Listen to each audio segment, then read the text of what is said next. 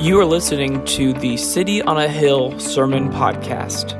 For more information about our church and to support this ministry, visit cityonahilldfw.com. Thank you.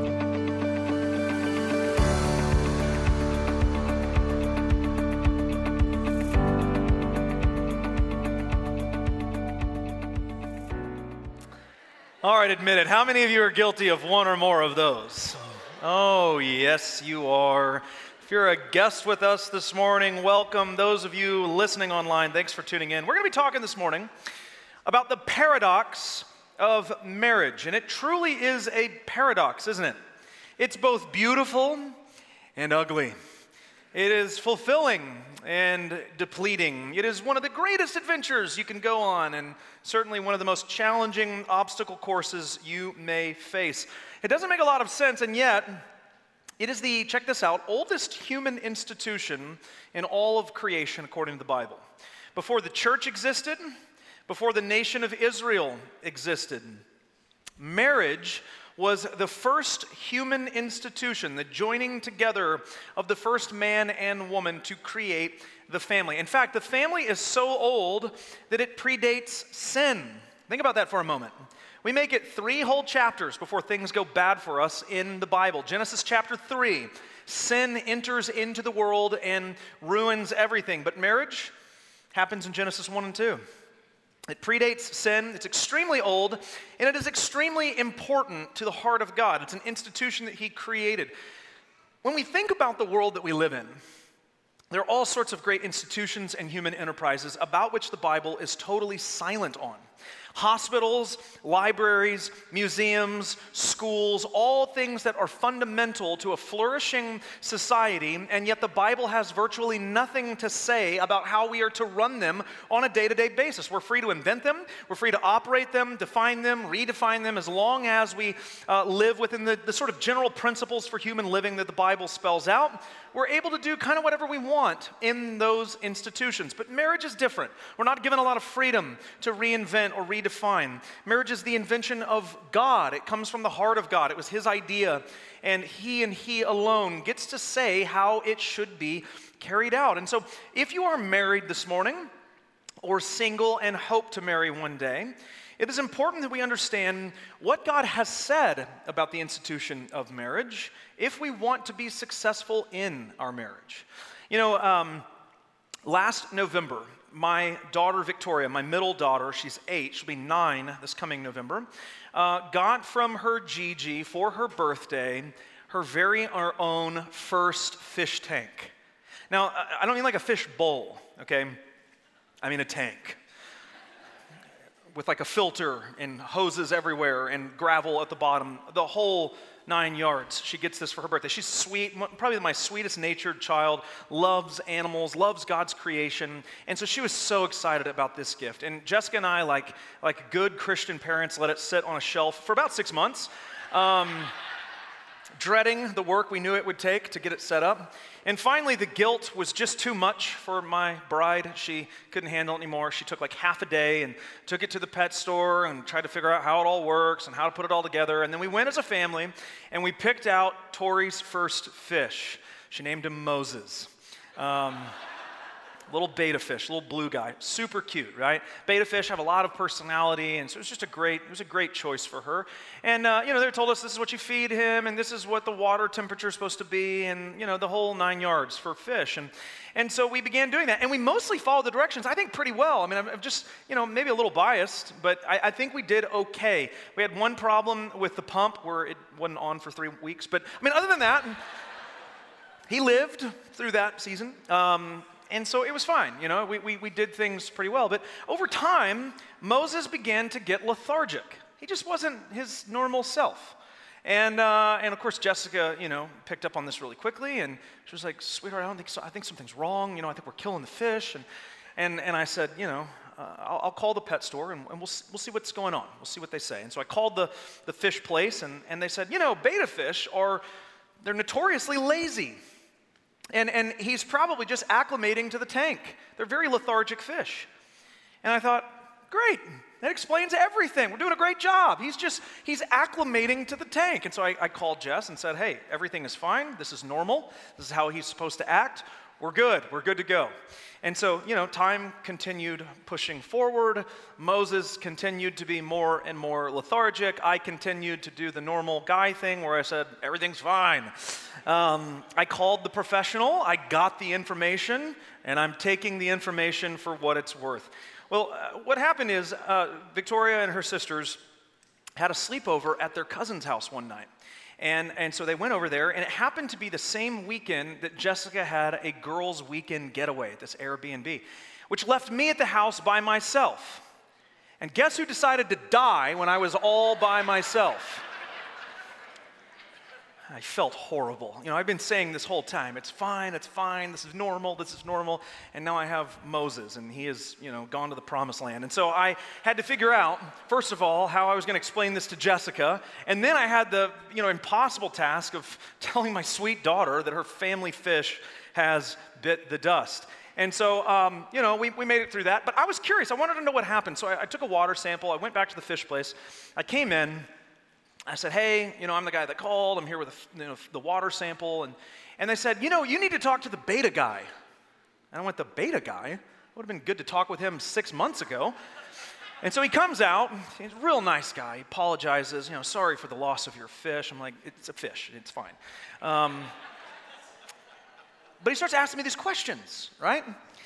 So he, he asked me, he says, um, how often are you cycling the water? And I said, what does that mean? And so he explained to me, you need to be cycling the water like every week, you know, a quarter of a tank and adding, you know, all this stuff. And I went, okay, that's cool. And he said, how often are you testing for ammonia and, and pH balance? And I said, uh, what does that mean? so he gave me some test strips and he explained to me, you need to be doing this once or twice a week. You need to know that the water is safe for your fish. And then he asked, what kind of diet is your fish on? And I said, the word diet implies that there is more than just the flakes that we've been feeding him every day. And he said, Yeah, yeah, you need to have bloodworms and shrimp and all these things. Apparently, you know, Moses has a whole macro balance that he needs. So, uh, okay, fine. Um, so, we eventually bought another fish. Tori picked out another, another beta fish. His name's Captain America. Um, he's still alive, praise the Lord. Um, every now and again when she's tired she'll come in and say you know like like we, we need to feed the united states. And i'm like sweetheart it's captain america. Right captain america. She didn't name him. That was the name of the fish when she bought him. But, but you know after a few moments talking to this beta expert it became apparent to me why moses didn't make it. We were caring for him. We were just giving him the wrong kind of care right? We, we were given bad instructions. If we had had the right instructions, Moses might still be kicking it, but we were given the wrong instructions. And, and, and, and here's the reality you, you can be as committed as possible to caring for something. And if you're giving that thing the wrong kind of care, that thing you are caring for will likely die. This is just a general life principle, right?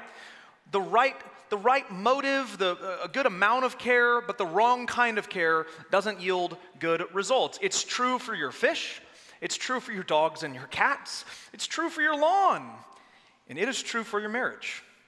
So often, marriages fail not because of a lack of care, but because of the wrong kind of care because people are typically given the wrong kind of instructions from the very beginning. People form their ideas about marriage from television or movies or books or some well intending family member like the people on the video that we watched here in the beginning. And crucially, they don't derive their ideas for marriage from the scripture. And so they work and work and work, and things get worse and worse and worse until the marriage suffers eventually the same fate of poor Moses, which means it quite literally goes down the toilet.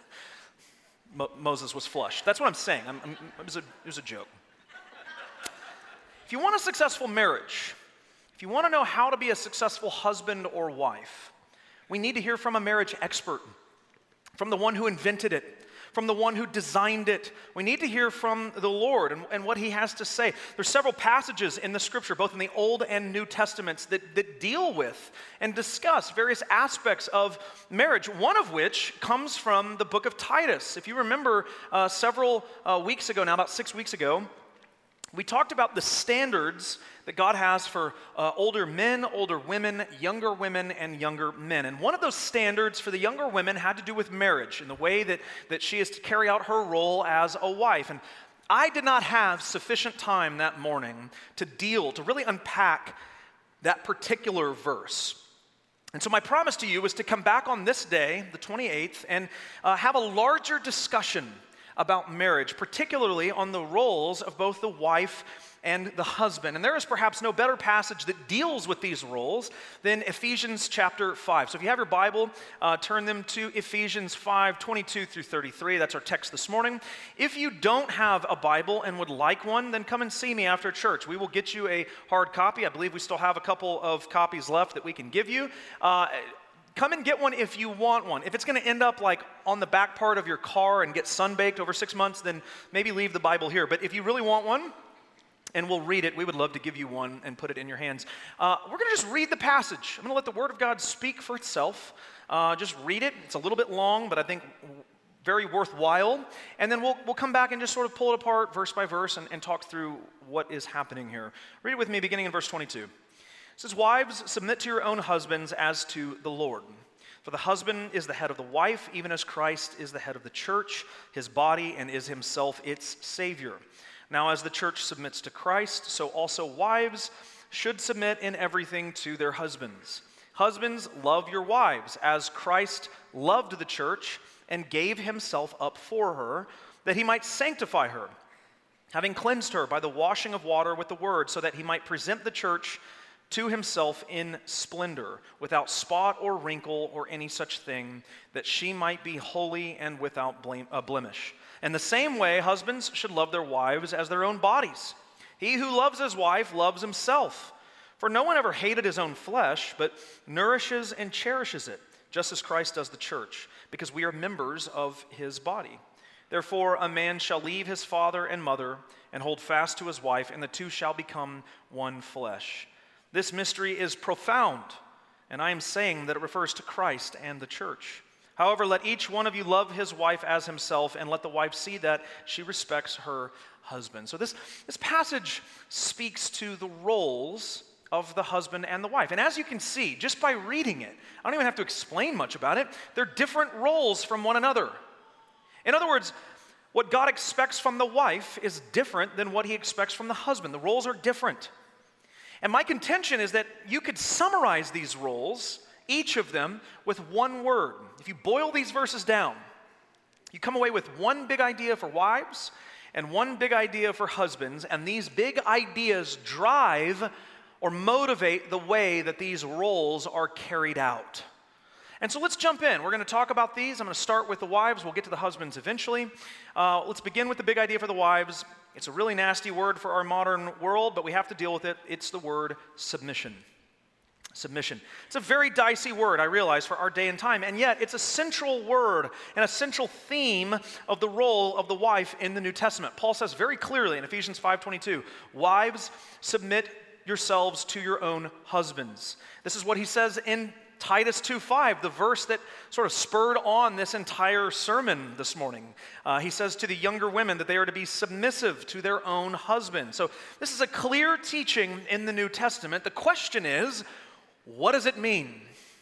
How does this play itself out? Now, let me say up front that a lot of damage has been done by misusing and misunderstanding this word. A lot of guys have sort of weaponized this term in order to make their wives do things that they didn't really want to do. And men, if you fall into that category, you need to repent of that. That is not of God. That is not what the scripture calls us to. And as you're going to see here, we're going to talk through what this word means and critically what it does not mean to get a better and more biblical understanding of what God is calling wives to. Let's unpack it. Point number one Let's talk about the meaning of submission. Just what does it mean? What does the word mean in and of itself? It's the Greek term hupotasso. It's, a, it's actually a military term uh, used in extra biblical Greek literature. It's often used to describe a soldier who submits to the leadership of an officer. So, literally translated, it's a word that means to place under or to stand under. It conveys the idea of, uh, of a willingness to submit to leadership that is above you. So, in the context of marriage, it implies that in the marriage there is a leadership structure. In other words, someone has to lead in the family. There's that great old saying that you know anything with no head is dead, anything with two heads is a monstrosity. If, uh, if no one is leading, there is confusion. If multiple people are leading, there is often competition and chaos. So, in the Christian marriage, God's word for husbands is to lead. Verse 23, Paul says, For the husband is the head of the wife, even as Christ is the head of the church, his body, and is himself its Savior. God has charged the husband to be the leader. Now, with that said, we're going to talk about this in a moment and go far more into detail about this. Leadership is not a position of privilege, it is a position of servitude and sacrifice. True leadership, men, should always be vulnerable. It should always put you at risk. It should always put you in service to and in sacrifice for those whom you are leading. Again, in the context of marriage, your wife. So the husband leads, the wife submits. Number two, submission is for every Christian. I think this is a really important concept for you to understand. We have this idea, often in evangelicalism, that submission is something for women. It's not for women, it is for Christians. It is used often in the New Testament, 38 times to be exact. And it is not only for wives. Here are some other ways that we find the, t- the term or the idea of submission uh, being advanced. Number one, we're to submit to God. No one would argue with this, I don't think. Hopefully not. Uh, James 4 7 says, Submit yourselves, therefore, to God. Resist the devil, and he will flee from you. It's the same term, hupotasso. Ephesians 5 24, Paul says that the church submits to Christ. That's our role as Christians, as the church, to be in submission to the lordship of Jesus. So we are to submit to God. We're to submit to governing authorities. We talked about this as well in Titus. Titus 3:1. He says, "Remind them to be submissive to rulers and authorities." That is talking about the church, Christians, all Christians. 1 Peter chapter 2 verses 13 and 14 is a big one.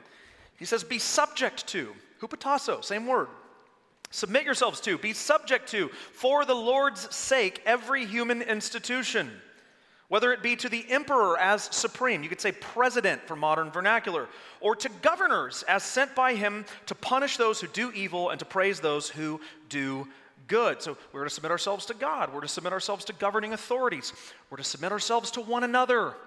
So right before Ephesians 5:22, our passage this morning, and starting in verse 18, Paul says, "And do not get drunk with wine, for that is debauchery, but be filled with the Spirit." That is a key phrase there. Don't be filled with alcohol, be filled with the Spirit of God. What does that lead to when that happens? Verse 19, it leads to addressing one another in psalms and hymns and spiritual songs, singing and making melody to the Lord with your heart it leads to giving thanks always and for everything to God the Father in the name of our Lord Jesus Christ, submitting to one another out of reverence for Christ.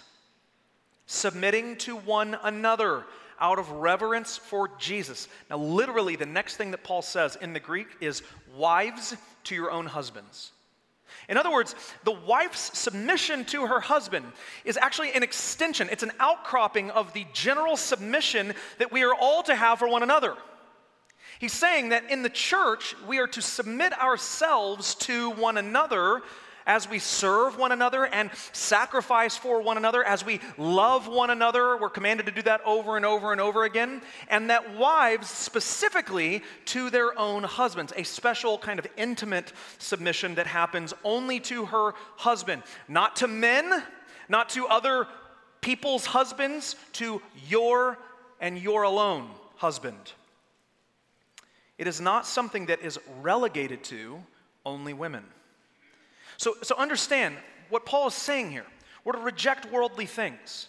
Instead, be filled with the Holy Spirit. And that will result in a robust worship as we sing and make melody to the Lord. You want to know how to, to worship better, to have a deeper, worshipful life? Be filled with the Holy Spirit.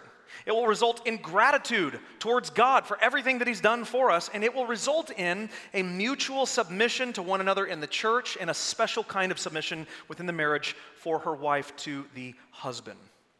You got to get it out of your head that submission is something that only women are called to do. It's for all believers, it's for all Christians. Number three, submission does not imply inferiority. Submission does not imply inferiority. I, let's do some theology for a moment. It's one of my favorite things. I can make a strong case, I think a very good case, that to say that a woman is inferior because she is commanded to submit is actually to commit a Christological heresy. And here's why. Because Christ, in his incarnation, when he takes on human flesh, when the Word becomes flesh and dwells among us, as John says in John chapter 1, he is in submission to the Father who is in heaven. And yet we would never say that Jesus is inferior to the Father. That's heresy, according to Orthodox Christianity. We believe in one God who eternally exists as three distinct persons. That's the historical Orthodox terminology, the definition that we get from Nicaea, the, the, definition that we get even all the way back to the Apostles' Creed, but specifically fleshed out in the Nicene Creed, some, I don't know, 1800 years ago. That God exists eternally as three distinct persons the Father, the Son, and the Holy Spirit. They are all unique and distinct persons from one another, and yet perfectly equal to one another. Now, that is an important doctrine for you to grab a hold of because it's a historical, essential aspect of our faith. But beyond that, here's what it means it means practically that you can be equal and not the same. You can be equal and not the same. This is usually where confusion begins when we talk about submission uh, outside of the church. People who typically oppose a, a more biblical definition of marriage have a hard time separating these concepts. They equate equality with sameness, they're not the same thing. Submission does not mean inferiority, and equality does not mean sameness.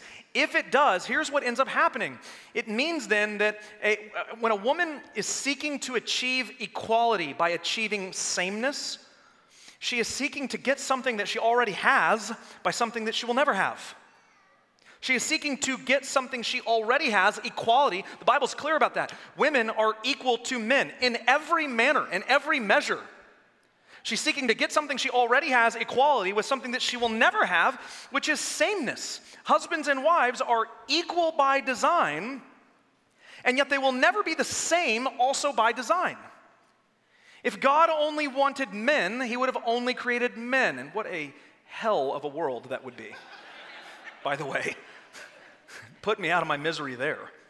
If he only wanted women, he would have only created women. But God created men and women, both equally bearing his image, both different and distinct.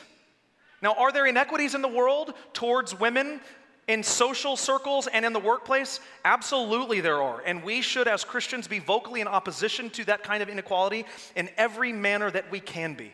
We should address that as often as possible. But that is not the same thing as a distinction in roles within marriage that are both equal but unique. Submission does not imply inferiority, equality does not mean sameness. Number four, submission is always voluntary and never forced.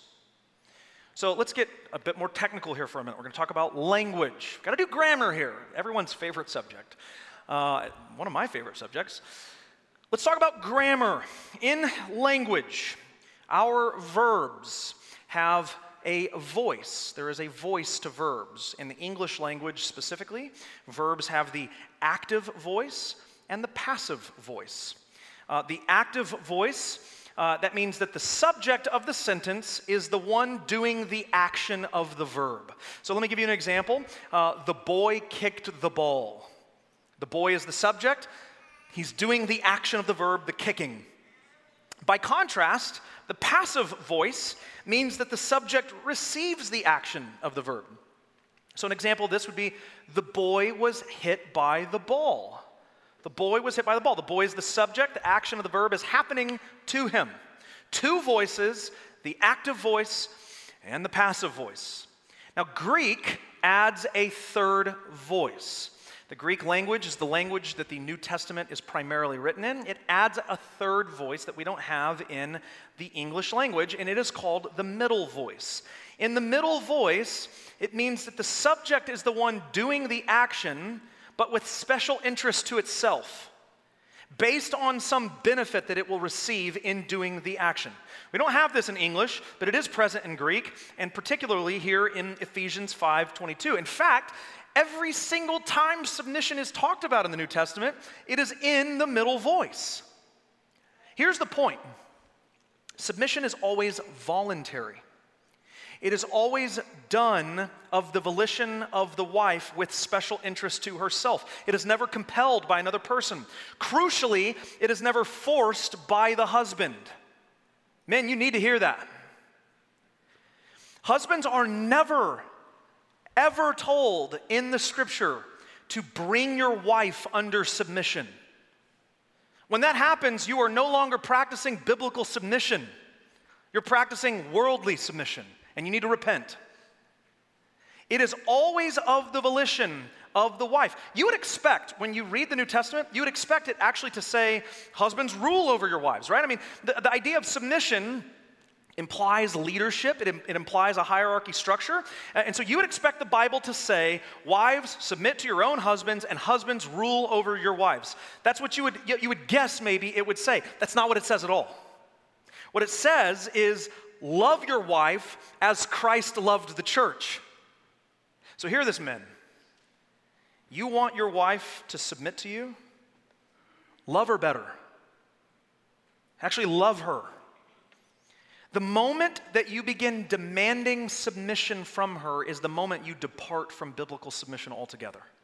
It's no longer middle voice submission, it is no longer what Christ is calling her to. You need to repent of that if that is where you land. One last point before we get to the husbands for the wives. Number five submission to husbands is superseded by submission to God.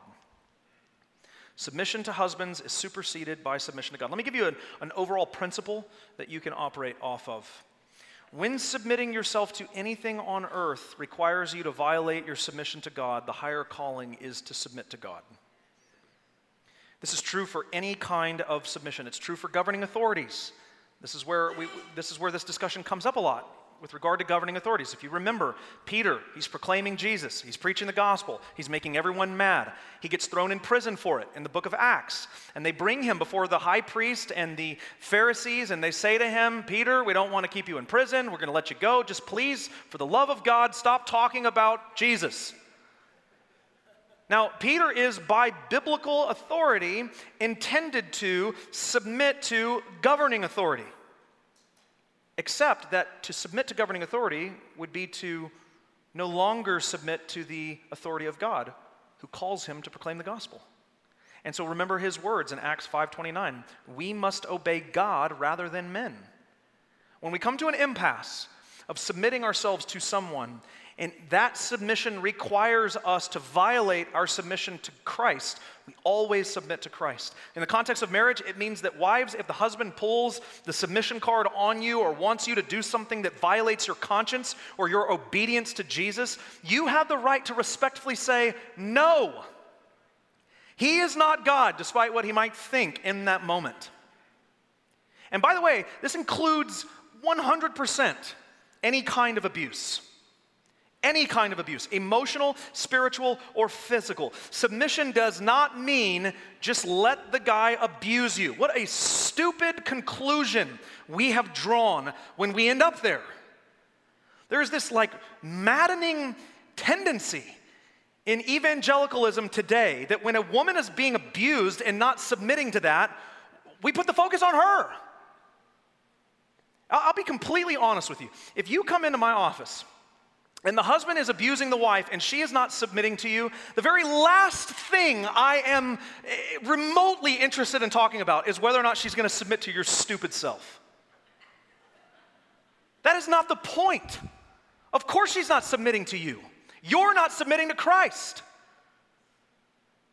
And you have the audacity to call her into submission when you yourself are not in submission? It makes a mockery of Christ, and you need to repent. You want to complain about someone not submitting that you are harming or abusing, you have missed your call as a husband and as a Christian. You've missed it. You need to go back to square one and believe the gospel. You need to repent of that. There's a lot of that nonsense, and it doesn't make any sense to me. The burden of responsibility of the marriage does not fall on the woman, it falls on the man. You want her to submit to you, love her better. Quit abusing her. Quit abusing the daughter of God. Women, listen to me. You are an image bearer of God. You are the dwelling place of the Holy Spirit. You are chosen by God. You are commissioned by God. You are cherished by God and you are equal co heirs in Christ. Submission does not mean silence, especially in the face of abuse. And if it is happening, you get help. As your pastor, I'm giving you permission. Get help. Out your stupid husband and call the police or call us. And we will walk through that with you. Yeah. We cannot talk about being the hope of the world when we're not even the hope of abused women in the church. We have missed the mark supremely. Now, with that said, submission in, a, in an ideal marriage is central to the role of the wife in a biblical marriage. It doesn't mean that you are unequal. It is not unique to women. It is a purely voluntary act of love, not only love for Christ, but love for the husband. And it should never violate your submission to God. It is the driving force behind your role as a wife. And that's how you honor the Lord when you live it out. By contrast, the driving force of the husband is love. Love. Nothing, uh, nothing controversial about this one, nothing surprising, hopefully. Love is the uh, central force of the husband's role. I would say that the brunt of responsibility for the marriage falls on the husband.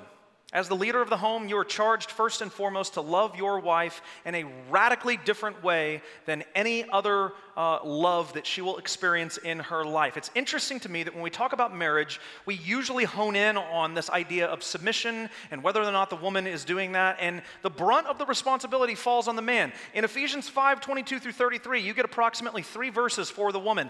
Everything else falls onto the man. The brunt of leadership is on your back, and you love her radically in at least a few different ways. Men, get your pens out, take notes, because this will help you. This will do wonders for you. Number one, your love ought to be sacrificial, a sacrificial love. Ephesians 5:25 Paul says husbands love your wives just as Christ also loved the church and gave himself up for her. This is without question. Let's just be honest about this. The most burdensome command for marriage there is. It doesn't get harder than this. This is an impossible command. You will never do this perfectly. You're like, how do I love my wife? Paul's like, yeah, you love her in the same way that Jesus Christ loves the church. okay. It doesn't get any more impossible than that. But, but here's what it means it means that your love for her should always seek to put her first in all things. And you must be willing to give up your life if necessary now, I think we can agree, hopefully, the prospect of you literally giving up your life for your wife is very low. Guys typically like to think in terms of action movies, right? And I mean like mid 90s action movies, Arnold Schwarzenegger action movies. We like to think that we're gonna love our wives sacrificially in the way that when we're at the mall shopping and the gunman comes in, we like slow motion jump out in front of her, right? To intercept the bullets and protect her. And in our dying words, we confess our deep and abiding love. That's probably not going to happen. But my suspicion is that sacrificing simpler but far more practical things are going to be much more challenging for you. It's much more difficult to put her desires before your own, to go to the restaurant she wants to go to rather than the one you want to go to, to watch a movie or go on a walk when the football game is on. Oh, sacrifice. You know, we laugh, but, but seriously, loving her sacrificially means putting your desires below her desires. Now, to be clear, I'm not talking about abdicating your responsibility in order to just appease her, like codependently or passively. That's not what I'm saying. You're the leader, lead, don't follow, but lead by loving her in a manner that conveys to her that her desires and her wants and her needs are higher than yours are. You cannot be a sacrificial leader without sacrificing men. Doesn't happen. And ladies, correct me if I'm wrong, but if you know that the man that you are married to will always cherish you by putting your needs, your desires, and your wants above his own, is it not a little bit easier to submit to that? No. No. Who was that? Was that? Of course it was. Hey, this is church. We can be honest. I love it. I love it. Your love, men, should be sacrificial. It should always seek to put her first. Two, it should be a nurturing love. A nurturing love. Ephesians 5 28 and 29. He says, So husbands ought to love their own wives as their own bodies. He who loves his wife loves himself. For no one ever hated his own flesh, but nourishes and cherishes it, just as the Lord does the church. Again, there's a comparison between Jesus and the church and the husband and the wife. Just as Jesus cares for his body, the church, the husband is to love their wives as his own body. And he uses two words here to describe this kind of nurturing love. Number one, he says it should, it should, it should nourish her. There should be nourishment in it. It's a word in the Greek that means to provide food with special emphasis on growth. In other words, it, it, it, indicates the idea that food is something that is meant to sustain us and build us up and make us able, capable to carry out the tasks that we are responsible for. And this is going to shock some of you living in America. It shocked me uh, that food serves a purpose beyond just tasting good. Isn't that crazy? Yeah, that it actually like serves some real, actual uh, point in your body to sustain you, to build you up, to make you feel generally better than, than, than crappy food does, which we are big fans of here in America. Here's the point of this is that your love ought to nourish in the same way that good food nourishes the body. If your love for her is high quality, you should expect that it builds her up. If the love you are giving her is McDonald's quality, don't be surprised when she breaks down. Your love should nourish her. Second, it should cherish her. This is a word in the Greek that is often used to describe a mother bird uh, as she warms her nest. There's an idea of comfort and, and longing and, and cherishing towards that which we love. Once again, there's, there's the notion of building someone up with this kind of love physically, emotionally, spiritually. In other words, wives should be healthier versions of themselves as a result of marrying you. No pressure. Number third, it should be an everlasting love. Ephesians 5 31, Paul says, For this reason, a man shall leave his father and mother and be joined to his wife, and the two shall become one flesh. This is actually a quote out of the Old Testament, Genesis chapter 2, verse 24, when God, for the very first time, takes the first man and woman and joins them together in marriage. This is the institution of the family being created. And Paul is quoting that here to drive home the idea that from the beginning, this has been the goal of marriage, that it would be everlasting while you're alive. He clarifies in Galatians if, if someone dies, then, then you can remarry. But, but the idea is that it, it's, it's everlasting, that it's not meant to be broken. Jesus quotes this when he talks about divorce in Mark chapter 10. When, when, when a man leaves his father's home and joins himself together with a woman in the covenant of marriage, it is a covenant not meant to be broken. It's meant to be everlasting. Now, there are divorce clauses in the New Testament, and so if you are divorced, do not take this as judgment at all. That's not what I'm saying. There are plenty of instances where it is appropriate. But the intent of it, the heart of God, understand, is that marriage is meant to be unbroken. Jesus says in that chapter in Mark 10, what God has joined together, let no one separate. There's a, there's a level of security, in other words, that should come from this covenant of marriage. Think about for a moment the, the level of security that we have as believers. When we talk about salvation, salvation is not something that I do, it's not a work of my own. Salvation is a work of Christ and Christ alone. Meaning, there is nothing I can do to earn my salvation. There's nothing I can do to lose my salvation. There's an, an incredible amount of security I have in my relationship with God. I, I never wake up in the morning and think, I hope He loves me today. I hope He hasn't grown tired of me.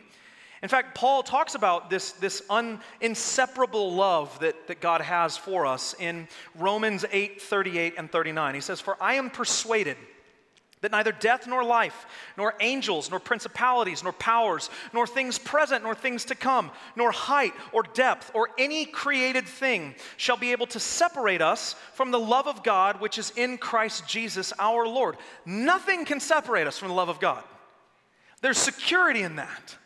There's beautiful, I don't have to wonder. It's, there's, I am secure in my love for God. And I think what Paul is saying here in Ephesians 5:31 is in the same way that we are able to rest in our security for God's love for us, let your wives rest in the security of your love for her. She shouldn't wake up and wonder if you still love her. She shouldn't, she shouldn't be confused. She shouldn't be curious as to whether or not you're still in. There should be a deep and abiding security that you're there. You're, you're committed. You're all in. There's no other distractions. It's you and you alone. That's the kind of love that men, we are called to. You love her sacrificially by putting her desires before your own. You, you, should nurture her in your love by building her up. She should be a healthier version of herself as a result of marrying you. And your love should be everlasting. Never let her doubt your love for her. Now, the, the roles for marriage. They're, they're beneficial, they're practical, right? I mean, if you, if you live these things out in sort of an ideal scenario, your life and your marriage will be better. There's no doubt about it. But the roles actually serve a bigger purpose than even that. There is some practical benefit, but there's a bigger purpose when we carry out the roles of marriage that Paul talks about in verse 32. He says, This mystery is profound. He's talking about marriage. Marriage is a mystery. Paul's words, not my own. And I am saying that it refers to Christ and the church. What he's saying is if you're married, your marriage is either telling the truth or a lie about the relationship between Jesus and his bride. Wives, your submission to your husband is conveying to the world something about the way the church ought to submit to Jesus. Men, your love for your wife is conveying to the world something about the way Jesus loves us. The roles of the husband and the wife reflect the roles of Jesus and the church. The question is on the table will your marriage tell the truth or a lie? And only time will tell that.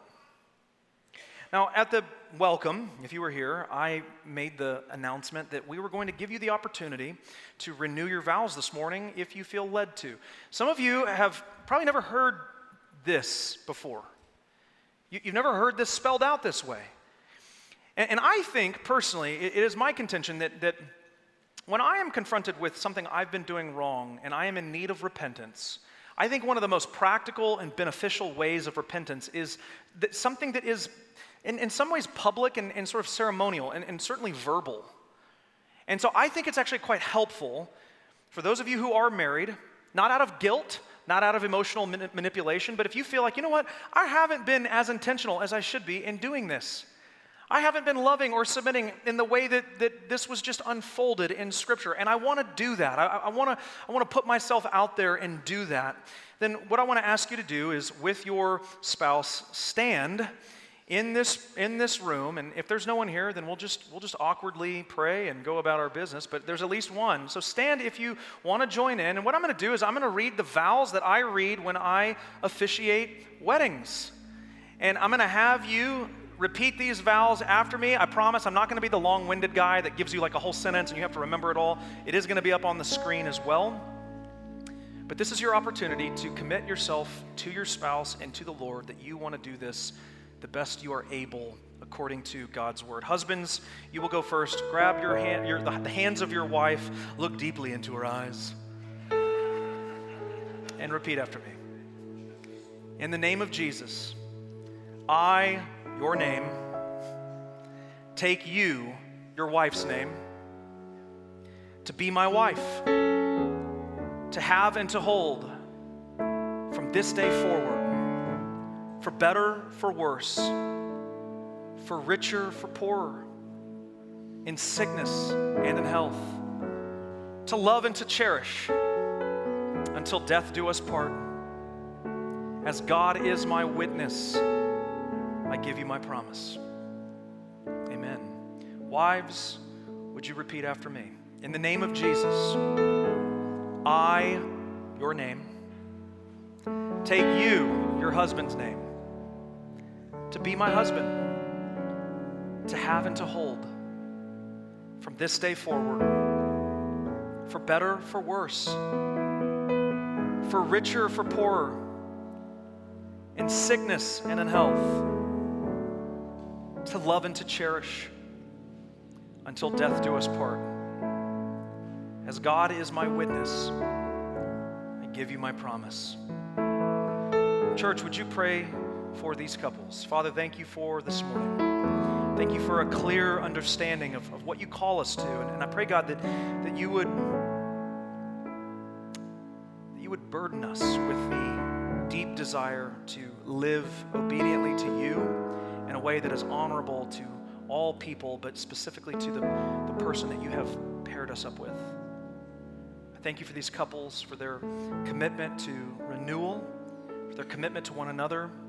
It will not be perfect. They will not do this perfectly, God. Give them grace, a reminder of grace and forgiveness that we so desperately need on a day to day basis.